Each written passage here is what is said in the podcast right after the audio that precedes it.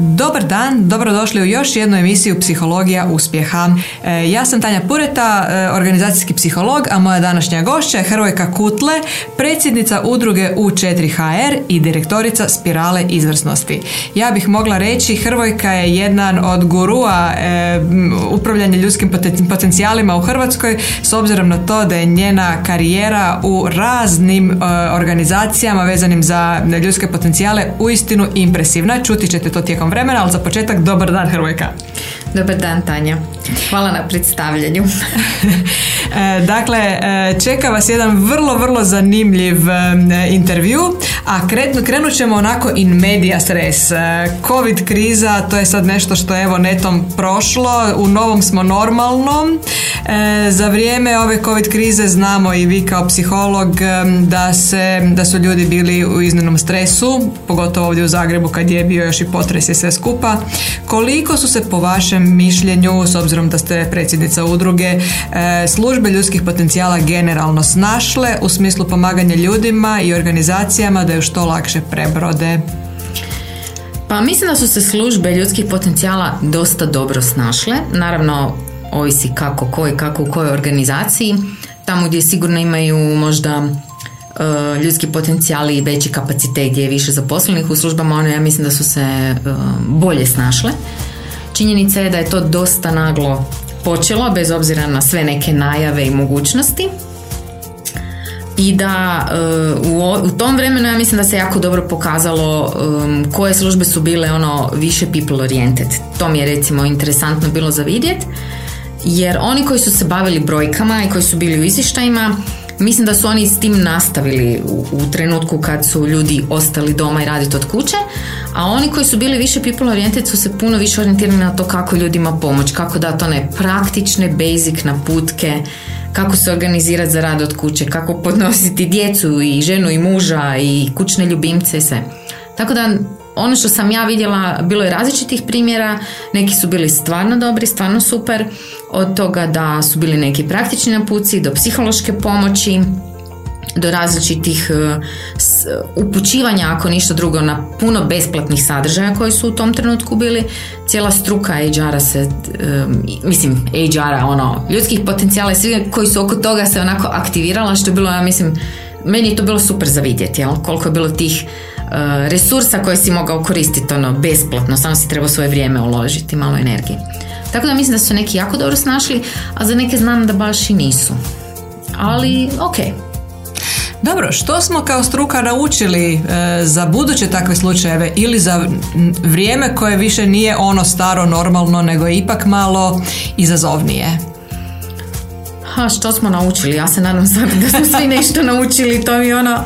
Um, meni se čini, mislim, s obzirom da ja sad već neko vrijeme, nije to dugo, ali neko vrijeme već nisam u organizaciji, onda mi je ponekad i teško malo se opet ušaltat u, u, to šta bi ja zaista da sam za tim stolom tamo sjedila u tom trenutku. Ali mislim da se e, dosta moglo naučiti oko, ono, oko onoga što se stalno borimo sami sa sobom kao hr a to je ta neka struktura i praktičnost onoga što radimo. I mislim da se ovome sad pokazalo da je puno organizacija um, kao HR organizacija, ono, unutar organizacije se nastavilo možda baviti malo više sami sa sobom. I to je ta zamka u kojoj se ja mislim sve službe i svi odjeli ono, uhvate da postaneš sam sebi neka svrha i onda se baviš svojim nekakvim izvještajima, pregledima, papirologijom, načinima rada i jednostavno ne digneš glavu. I ovaj COVID, ova cijela situacija, mislim da je mnoge od njih ono prisila da dignu glavu i neki su se dobro snašli, a neki su to malo odradili možda onako um, bez možda one prave nekakve samo inicijative. Ali mm ok, ja bih rekla svi su mogli se snaći jer je bilo i vani jako tih puno resursa i možda je samo trebalo nekad copy-paste, neki link poslati tak, pa, pa se moglo moglo snaći. Ali ta strukturiranost, da ono što bi HR htio da se događa, procedure, procesi, koji su imali strukturirano, oni su brzo uzeli ono što bi se reklo priručnik, jel, prolistali ga, otvorili ga na određenoj stranici i rekli ok, idem sad to, to, to i to.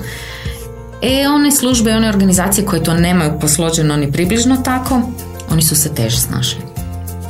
Dakle, e, kada je u pitanju HR, dobro je biti strukturiran u smislu dakle, sažimanja nekog znanja, pospremanja na neka mjesta kako bi se u pravom trenutku izvukla van, a nije dobro znači biti orijentiran na sebe u smislu nekakvih izvještaja kojem nikom ne koriste i, i takve stvari. Jel?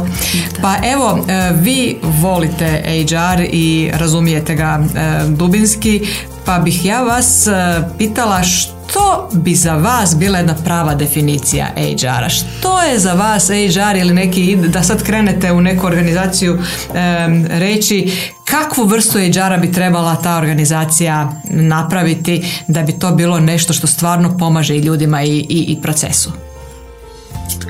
To je teško pitanje, stvarno. Kako bi taj HR trebao biti? Ja samo znam da bi taj HR trebao biti među ljudima i za ljude. I sad koliko god to floskula bila i koliko god to tak zvučalo, to je jako teško ponekad postići.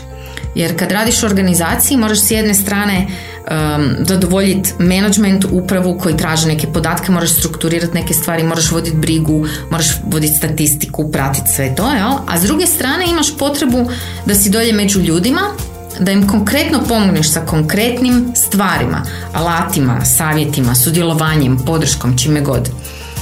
I jedan moj kolega je rekao i meni se jako to svidjelo um, kako je on to koncipirao, ja sam to malo sebi u glavi razradila, ali ako su uprava kralj kraljica i to najčešće predsjednik ili predsjednica uprave i uh, CFO recimo, to jel, nije bitno uopće ko je kralj, ko je kraljica, uh, onda recimo HR bi bio dvorska luda. I bez znači da neko pomisli da ikoga vrijeđam, na kraju krajeva ja sebe smatram HR-ovcem, mislim da je dvojska, dvorska luda uh, dosta dobra ovako uh, metafora zato što dvorska luda je obično najpronicljivija osoba na dvoru. I ona skakuće između prijestolja i kralja i kraljice pa do onih podanika. I u principu dvorska luda zna točno gdje se šta događa. I to bi po meni bila dosta dobra uloga za HR da znamo gdje se šta događa i gdje su situacije nekad ih možemo predvidjeti, a nekad ih možemo odmah vidjeti um, u kojima treba intervenirati, u kojima treba pomoć, u kojima treba, koje, u stvari situacije koje pokazuju koji bi trebalo smjer zauzeti, da li bi trebalo promijeniti, da li bi trebalo skrenuti za nekog ugla. Evo, to je onak moje viđenje. Definitivno. Dakle, dvorska luda, kao što i sami kažete, treba znati, pronaći pravi jezik svih da. stakeholdera, zainteresiranih strana. Svih, svih dionika, pronaći pravi jezik, znati s tim jezikom, s njima razgovarati, znati dati argumente.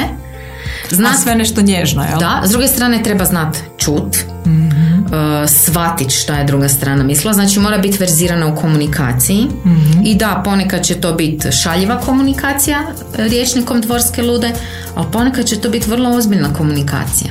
Mhm. Ali to je nekakva ono možda je to malo um, meni je ta dvorska luda opet na neki način i ono super heroj šta bi sve trebao znati, koje sve vještine bi trebao imati i prvenstveno vezano za ljude. A s druge strane mora znati napraviti izvještaj, mora znati iz podataka iščitati, mora znati um, šta znači da, šta je profit, šta je zarada, mislim, kad gledate mora ono, vladat mm s puno vještina.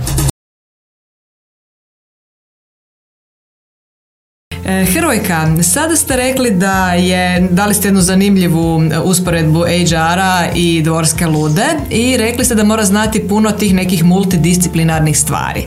Pa kad smo već kod toga, koliko je po vama u HR-u ta multi, multidisciplinarnost važna? koje bi tu discipline trebale biti i koja bi tu bila uloga psihologije, vi ste psiholog, e, prema tome tu sigurno možete dati i najveći nekakav ono uvid. Pa ja mogu reći svog iskustva, meni je e, kad sam počela raditi, ok, svima nam fali onog praktičnog znanja i mislim da se to u današnjem konceptu studija psihologije dosta promijenilo. Um, I ono što mi je jako falilo je taj nekakav, nekakvo svačanje organizacije.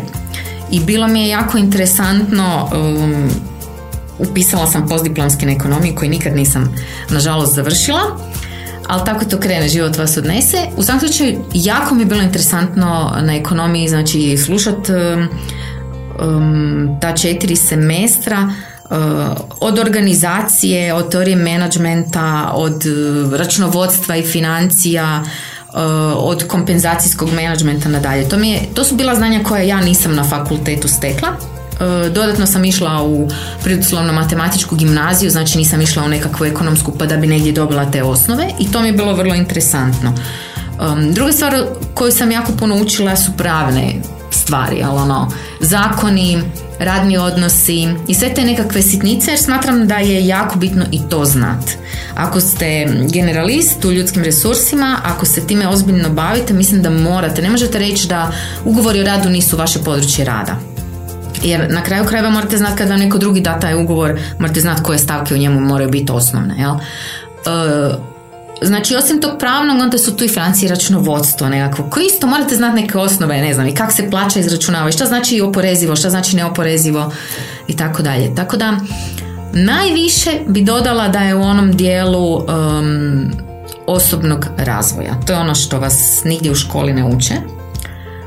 Tu mislim da sam uh, najviše kopala, najviše radila na sebi, i mislim da tu ima jako puno prostora za sve nas da još radimo na tom dijelu. Um, to je ta komunikacija o kojoj ja mogu teoretski svašta reći, ali kad dođe do toga da ja razgovaram, da pričam i da slušam da li ja to sve primjenjujem. To je uh, nekakve vještine coachinga, um, da kad razgovarate s nekim, da ga zaista čujete, da ga pitate, da, da preispitate šta je on mislio i da ga čujete na kraju i onda pretakanje toga svega u neki drugi jezik da bi neka druga strana ili treća strana opet to razumjela. Koja to disciplina ne bi znala, ali evo, mislim da je u HR-u možete od puno toga naučiti barem ponešto. Super. E, dakle, e, zašto je po vama stvarno važno e, da ljudi dobiju dojam da su da ih neko čuje, da ih neko razumije, Zašto je to važna HR disciplina i što se zapravo time dobiva u organizaciji? Hmm. Ako znate da vas netko čuje, prvo bih rekla, onda e, na neki način vodite računa o tome šta govorite i kakvu poruku šaljete. A to je isto viština koju kroz to učite i vježbate. S druge strane, ako ne znate slušati druge, a tu ste kao funkcija zbog drugih na kraju krajeva, svejedno kojih drugih, jel, prvih, drugih ili trećih, onda mislim, kako ćete onda uopće znati šta njima treba i kako, ćete, kako možete uopće raditi na tome da strategija i, i ciljevi koje imate da idu u tom smjeru drugima date ono što im treba da bi bili bolji i da bi dali više od sebe. A dodatno sam zaboravila šta.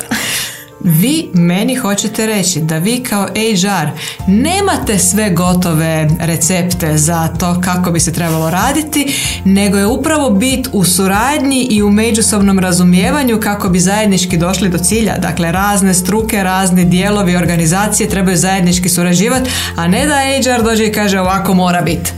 Da, to je jedna recimo zanimljiva anegdota kad sam ja uh, otišla u svoju firmu ono kad postanete jedini u firmi i kad morate prodavati sami sebe i onda dolazite iz HR-a i onda dođete direktoru prodaje i onda vi njega ispitujete a šta, a šta vi mislite da vam treba i tako. U nekom trenutku taj direktor prodaje meni kaže dobro ja ne razumijem, vi bi meni trebali reći šta mi treba.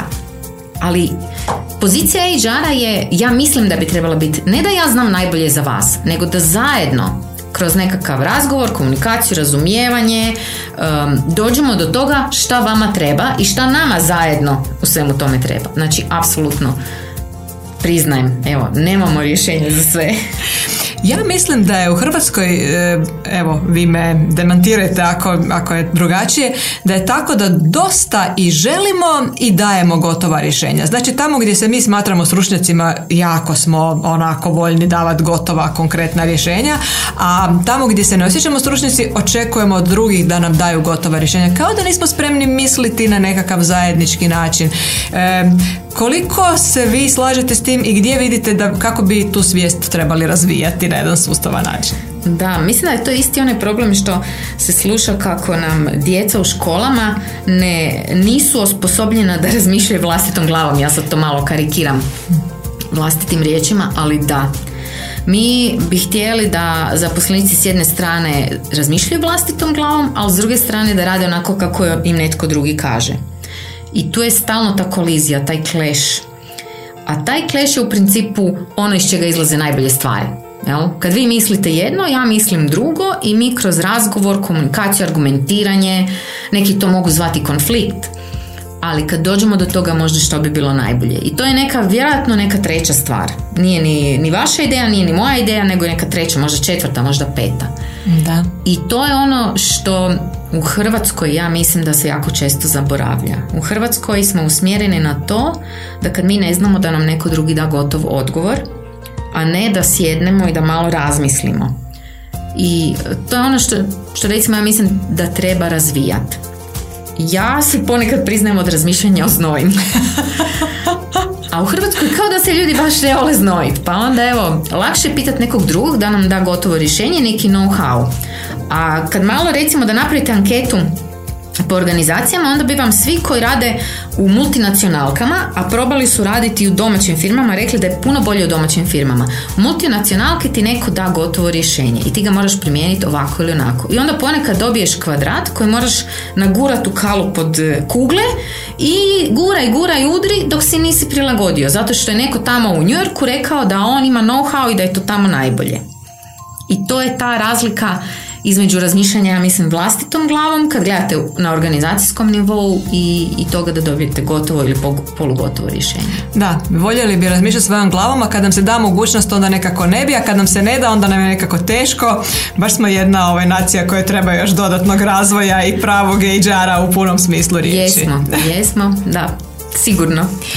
E, Hrojka, ono, vi ste psiholog i cijeli ste radni vijek radili u ljudskim potencijalima raznih organizacija. Od INE, Agrokora, odnosno Zvijezde, Iskona, Nove TV, IN2 i sada ste u vlastitom poduzeću. Od kud interes za ljudske potencijale i koja je vaša osobna misija u ovom području?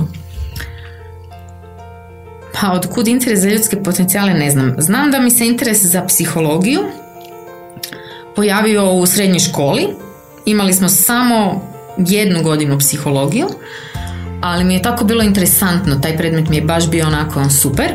A s druge strane, recimo, zanimljivo je da, da mi je matematika bila uh, jača strana i književnost. I sad kad to sve spojite, ispalo je nekako psihologija. Možda baš nisam ja to dobro zbrojala i podijelila, ali tako je ispala psihologija. I kad sam počela studirati psihologiju, onda sam shvatila um, ja mislim dosta slično i današnjim uh, mladima, ono, prvo sam počela svačati šta ne želim. Pa koliko god sam kao voljela i kad sam mala voljela biti bit ono, bit ću teta u vrtiću, toliko sam shvatila da u nekom trenutku možda nije baš rad s djecom za mene. Pa onda sam shvatila da nije ni klinička. Tako, tako je nekako ostala ta organizacijska koja je još u to vrijeme bila stvarno na niskim granama. I jednostavno ono, prednost mislim da je toga bilo što je bilo multidisciplinarno. A ja jesam tip koji voli više različitih stvari i onda nekako kad sam počela raditi u organizaciji to mi je bilo tako super, ono, moraš učiti i o ekonomiji i o pravu i sva, mislim, ono, samo sam upijala i bilo mi je to vrlo interesantno. I tako eto, HR je ostao kao takav. A druga stvar je što možda taj osobno nekakav moj nekakva moja svrha, ono što je ispod svega, što kažu da je dublje od vrijednosti, je upravo to da pomognem ljudima da pokažu najbolje od sebe. I to mislim da je jako vrijedno. Meni je, mene, to mi je ono, da kažem, baš nekakva strast, evo, nekakav cilj. Kako to radite? Kako to radim? Joj, na različite načine. Um, Zato ste vjerojatno otvorili vlastito poduzeće. Da, pa je, i iz tog razloga jer nekad e, u organizaciji jednostavno nemate dovoljno slobode za ono što bi htjeli. A ni vremena, jel? Ni vremena, a s druge ili treće strane nije ni dobro da kad ste unutar organizacije da radite baš sve što znate ili možete recimo, jel? Nego neke stvari onda bolje da uzimate vanjske i jednostavno u tom skopu neke stvari nedostaju. Ja ne kažem da ni kad ste privatnik da opet neke stvari nemate. E, ja volim imati onaj result na kraju, onaj achieving mi je prilično jaki motivator i u tom smislu su mi organizacije super. Jer kad kao HR-ovac u organizaciji nešto pokrenete, neki razvoj, neko događanje, onda tu gurate, gurate, gurate. Ako ste parkirali, znate zašto ste parkirali na koliko dugo i čekate da se pojavi situacija i onda opet to vadite van i, i idete dalje prema tom cilju. A kad ste u svojoj firmi, onda u nekim stvarima kao konzultant dođete, vi možete reći šta bi trebalo biti sljedeće. imate tako jasnu viziju šta bi tu sad trebalo da bude ono zakucavanje i gol. Međutim, organizacija je ta koja kaže joj znate hvala mi sad nemamo novaca ili mi sad nismo zainteresirani. Nama se čini da bi ono nešto drugo tam nekakav motivacijski recimo govornik bio puno bolje nego da mi sad s vama dalje radimo treninge, coaching, radionice ili nešto. Ili s nekim drugim, jel? Tako da u jednom, jedna i druga strana ima svojih prednosti. mm Ali definitivno volim raditi u organizacijama, ali volim biti svoj uh, gazda jer tu sam da mogu posjetiti malo više ovim nekim uh, drugim stvarima kao što je coaching recimo, kao što su nekakve radionice. Ja volim raditi radionice s ljudima ili s timovima, a to u organizaciji kao inter, interni nekakav hr baš i ne možete tako puno i na taj način pomažete ljudima da realiziraju da. svoj maksimum, da. kako ste Evo, to rekli. na taj način. Baš ono, kroz taj nekakav njihov osobni razvoj, kroz to da, ja mislim, ono, na coaching način, sad možda to zvuči malo, ali ja vjerujem od uvijek da ljudi u sebi imaju sve resurse koje im trebaju da budu stvarno svoje najbolje ja. I onda kad im malo pomognete kroz nešto, kad im samo malo odškrinete vrata, pokažete im koliko su dobri i koje su njihove snage, to je tak, meni je to ispunjavajuće kad vidim kad ljudi kažu ajme pa gle, pa nisam ja tako loš ili još kad iza toga krene i kažu pa ja sam stvarno dobar u nekim stvarima i to je dovoljno, jel? Jer mislim da razvoj ne možete raditi na lošim uh, stvarima, ne možete samo gledati šta ne radite dobro. Razvoj morate prvo jačati ono što vam je snaga. I kad znate što je vaša snaga, to su vam stupovi za dalje. Da li se svi ljudi žele razvijati? Pa ne. Ne, nažalost moram reći da je odgovor ne. A da li, da li neke koje se nisu htjeli razvijati ste uspjeli potaknuti da vide ljepotu razvoja? Pa ajmo reći ovako, uvijek vam je to da li nešto hoćete ili nećete, ima i pasivnu i aktivnu stranu. I sad imate ljude koji se ne žele razvijati možda zato što jednostavno um, nisu o tome razmišljali, čini im se da bi to moglo biti teško. Ta, onako, više su pasivni u tom odnosu, nisu aktivni da se baš otpor pružaju razvoju. I s tim pasivnima ja mislim da možete nešto napraviti. Njih treba malo protrest, doslovno, ponekad treba ono, izmaknuti im, što bi rekli, uporište da zaoru malo po podu i onda može se okrenu i shvate da, da bi se moglo. I bilo je takvih par, ja ne mogu reći Um, mislim, stvarno nakon toliko godine staža bilo bi grozno da, da kažem da nije bilo. Bilo je takvih par, ali ako neko zaista se ne želi razvijati, vi ga ne možete prisiliti. Možete ga samo motivirati da promijeni svoju namjeru.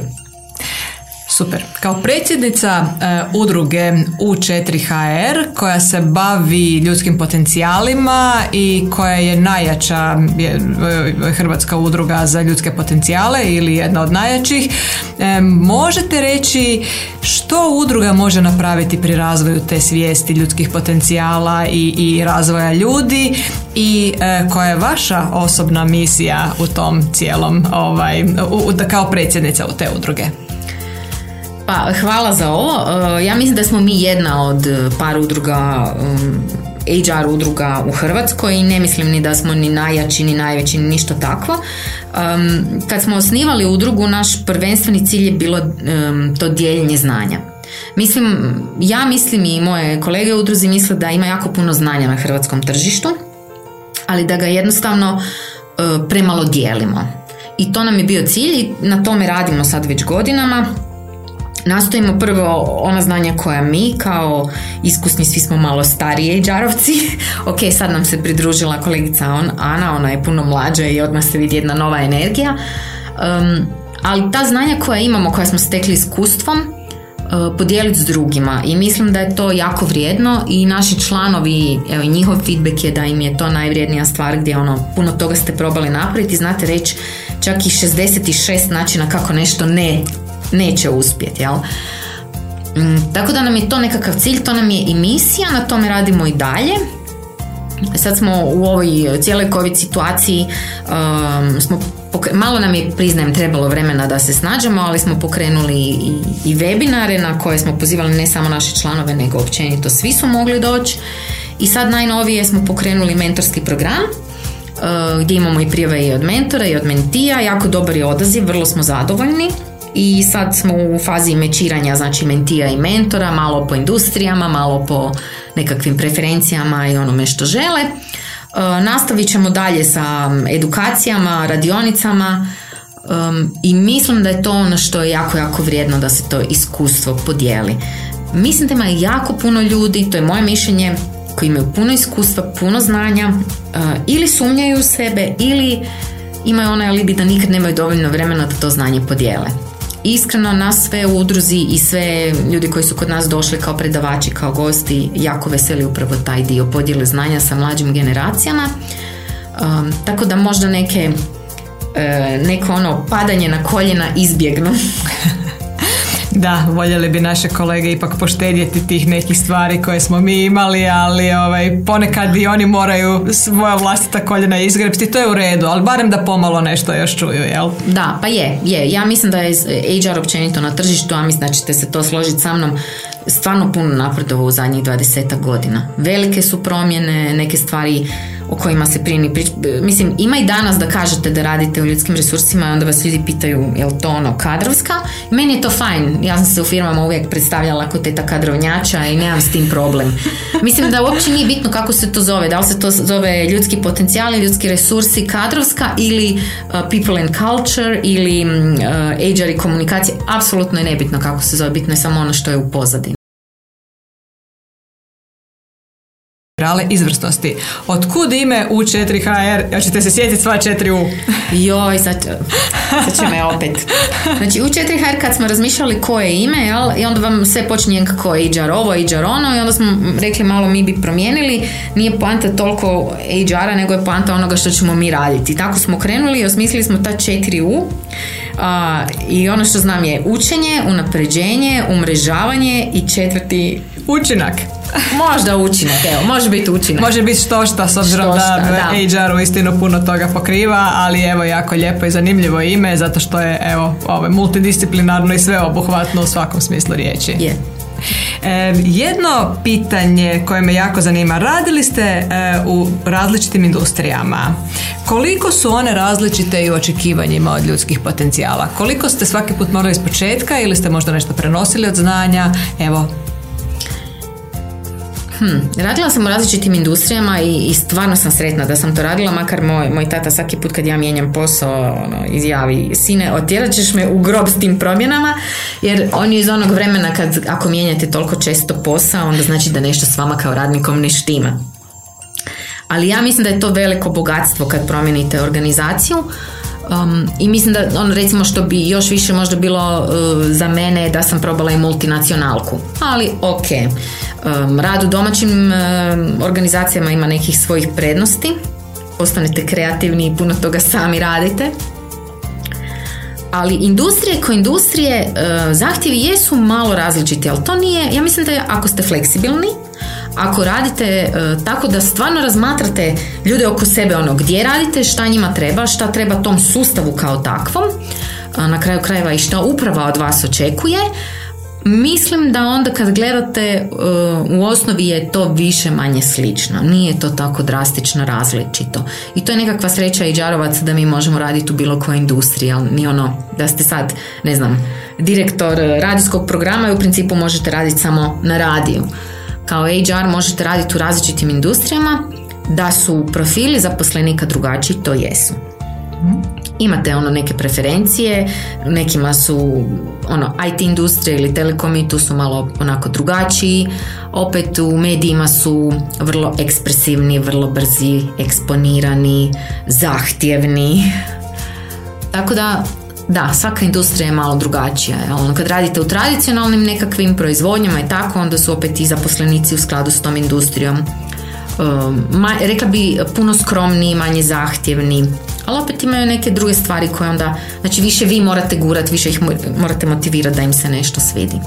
A u ovim nekim drugim industrijama, kao što su mediji, tamo vas ono, stalno vuku za rukavi traže nešto za sebe, tako da je vrlo različito. Da li vi osobno više volite ove proaktivne koje vam sve stavljaju zadatke pa onda nešto od vas očekuju ili ove reaktivne koje vi stalno morate gurati ili neku sredinu? Pa volim i jedne i druge u stvari. I jedni i drugi imaju nekakvih svojih prednosti a, i, kod je, i, i u svakoj organizaciji u kojoj sam radila moram reći da sam jako puno naučila. Um, negdje sam učila od ljudi oko sebe, negdje sam učila uz njih, ali sam jako puno naučila. i bilo mi je to vrlo, vrlo interesantno. I ono što sam možda prije zaboravila spomenuti, da to je kad ste i ja mislim da je ključno da razumijete firmu u kojoj radite, da razumijete sustav. Znači da morate stvarno krenuti od onog bazika, šta se to proizvodi, šta to prodajete ili koja je to usluga koju nudite. Znači morate to dobro razumjeti, jer kad to dobro razumijete onda ćete puno lakše razumjeti ljude koji tamo rade. I onda će ti može biti na pravi način podrška i ljudima i sustavu kao takvome. Pa evo u tom kontekstu i pitanje bez obzira na sve industrije, koje bi nekakve bile, ja znam da vi ne volite davati savjete, pogotovo ne ovih pet, sa pet ovaj, koraka do uspjeha, ali opet, dakle, nekakve generalni savjeti za sve firme po pitanju, bez obzira na veličinu, vlasničku, ovaj, ko je dakle vlasnik ili bilo što, koje bi bile te nekakve glavne stvari koje bi, eto, savjetovali za, bolji, za bolje upravljanje ljudima? Joj, koje bi bile glavne stvari? To mi je dosta teško reći, ali sad mi recimo pada mi na pamet nešto što je vezano uz ovaj um, COVID situaciju, ovaj rad od kuće. Um, performance management, to je zadnjih par godina stvarno ono bolna tema i onda se raspravlja da li da mi sad uopće uvodimo performance management kad ga vani ukidaju. Ali ja bih rekla, ne možete naučiti hodat dok niste naučili puzat. I performance management u Hrvatskoj je još na dosta niskim granama, treba ga uvest. Zašto? Da ljudi nauče kako se to radi kad imaju proces i proceduru. To mi je ono, netko vas prvo mora staviti u kutiju da vi znate kako to izgleda kad ste stisnuti, a onda vas može pustiti van i reći ok, sad se ti sam kontroliraj da se previše ono, ne proširiš. Ali to performance management, nećemo ga uvoditi, moramo ga uvesti. Zato što vas kroz, kroz to uvođenje vi učite neke osnovne stvari. To je ono kad dijete puže, ono uči neke osnovne stvari. Uči smjer kretanja, promjenu smjera kretanja, uči koristiti ruke i noge, aktivira mišiće. I jako je teško ako ga odmah stavite na dvije noge, jer još nije naučila ni ravnotežu na četiri. I to je tako i sa performance managementom. A sad se u ovoj situaciji jako pokazalo da dobar dio menadžera uopće ne zna šta im ljudi rade. I ako im nisu na pogledu, osjećaju se možda nesigurno ili nemaju pojma ni šta rade ni kako rade. I mislim da je ovaj, ova situacija baš tog rada od kuće bila korisna u tom smislu da se moglo svašta naučiti o sebi, svojim menadžerskim vještinama, o, o sistemu kako organizacija funkcionira i sad ako smo to kvalitetno naučili, ja vjerujem da će se sad puno toga onda početi mijenjati, pomicati i onako postavljati na jedne kvalitetne noge. Dakle, ne samo gledati što se događa vani, jer treba razumjeti kontekst zašto se to događa i ne ići na ukidanje nečega što se nije niti implementiralo, jer ukidanje upravo znači da to više ne treba. Kao što ste i sami rekli, treba nešto prvo trebati da bi se ne trebalo. Mi smo ipak malo u zakašnjenju, ali smo barem krenuli. Pa evo i tu, u tom kontekstu je zadnje moje pitanje, kada bi organizaciji koja se pokreće, odnosno nekakvom poduzeću, savjetovali da počne razmišljati o uh, upravljanju ljudskim potencijalima? Ja bih rekla da organizacija od početka mora razmišljati o ljudskim potencijalima i da u početku kad ste vi mala firma možda ste ono pet u jedan i vlasnik i direktor i HR direktor i sve to zajedno ali to vas ne to vas ne ispričava od toga da ne razmišljate o ljudima koji rade za vas ili potencijalnim budućim zaposlenicima. Tako da mislim da je funkcija kao takva jako bitna od početka, ali ne morate naravno nužno u početku imati osobu dedicirano za to. Možda i kasnije ne morate imati osobu unutra dediciranu. Možda ćete unutra imati osobu koja se bavi prijavama i odjavama i papirologijom i izvještajima, a uzet ćete nekoga na part time ko će vam odraditi ovaj nekakav ono uh, soft dio, nekakve brige, nekakve spone, među ljudima nekakvog oblikovanja organizacijske kulture. I mislim da je to čisto ok. Ne morate nužno odmah imati odjel od pet ljudi.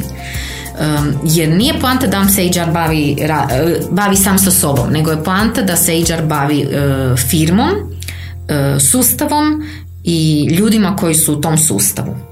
Kažu da inače HR potekao od tajnice direktora koja se bavila za, ono, zapošljavanjem, prijavama, odjavama i papirologijom i tako onda evo unaprijeđena je u HR-ovca. Meni je to čisto ok. Ja mislim da je moguće da je tako jer je činjenica je da smo mi kao HR-ovci izašli iz nekog sustava koji je bio puno više administrativan i onda se prepoznalo da je potreba za taj nekakav add-on, nekakvu vrijednost, dodat, vrijedan dodatak tom odnosu koji imate kroz svakodnevnu administraciju. Zadnje pitanje. Može li HR nadomjestiti voditelja? U smislu da voditelj kaže ili menadžer sad sam zaposlio HR-ovca, sad se ti bavi s ljudima, a ja ću se baviti poslom. Dajte još to demistificirajte. Ovako ću vam reći. Znači, firma koja ne treba HR je firma koja ima odlično razvijen management. Ja takvu firmu još nisam vidjela, nažalost. Ja bi jako rado da jednog dana stvarno, ono da dođe dan kad će firme reći ne trebamo HR-ovce jer su naši menadžeri dovoljno razvijeni da sve to mogu pokriti. Najgore je kad vam menadžeri se ne razvijaju, ne, ono, ne znoje se razmišljajući o nekim uh, problemima zato što imaju i džarovca koji bi to sve trebao riješiti. Mislim, radila sam u, organiz- puno organizacije, u neke od njih je zaista bilo ono, e, ajde odi tamo kod Hrvojke, porazgovaraj si, nek ti ona kaže zašto ne možeš dobiti povećanje plaće. Ili nek ti ona objasni zašto ovo ili ono je tako kako je. To nije moja uloga. Ja ne bi trebala, ja ako ću, ja sam vam rekla, ako, ja, ako ću ja nadomještati menadžera u tim ključnim stvarima u odnosu s ljudima, onda ja bi njihovu plaću uzela, ja bi to sve radila bolje od njih. Jer posao menadžera nije da se bavi 70% operativom. Posao menadžera su ljudi, odnosi s ljudima i nekakvo, nekakve konceptualne vještine. Ako on ovaj, ovaj glavni dio svog posla, 70%, ne može odraditi sam, nego mu ja to moram odraditi, da onih 30 ću ja još naučit.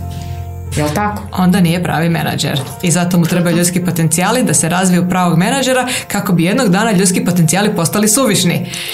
Da, to nam je cilj, da ljudski potencijali postanu suvišni. Srećom, kako to sporo ide, još to neće biti dok ja radim. do tada će trebati i do tada će trebati mudro znati što su, zašto služe i na koji način najbrže mogu pomoći razvoju poslovanja.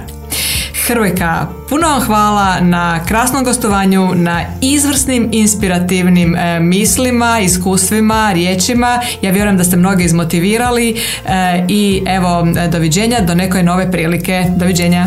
Doviđenja i hvala Tanja.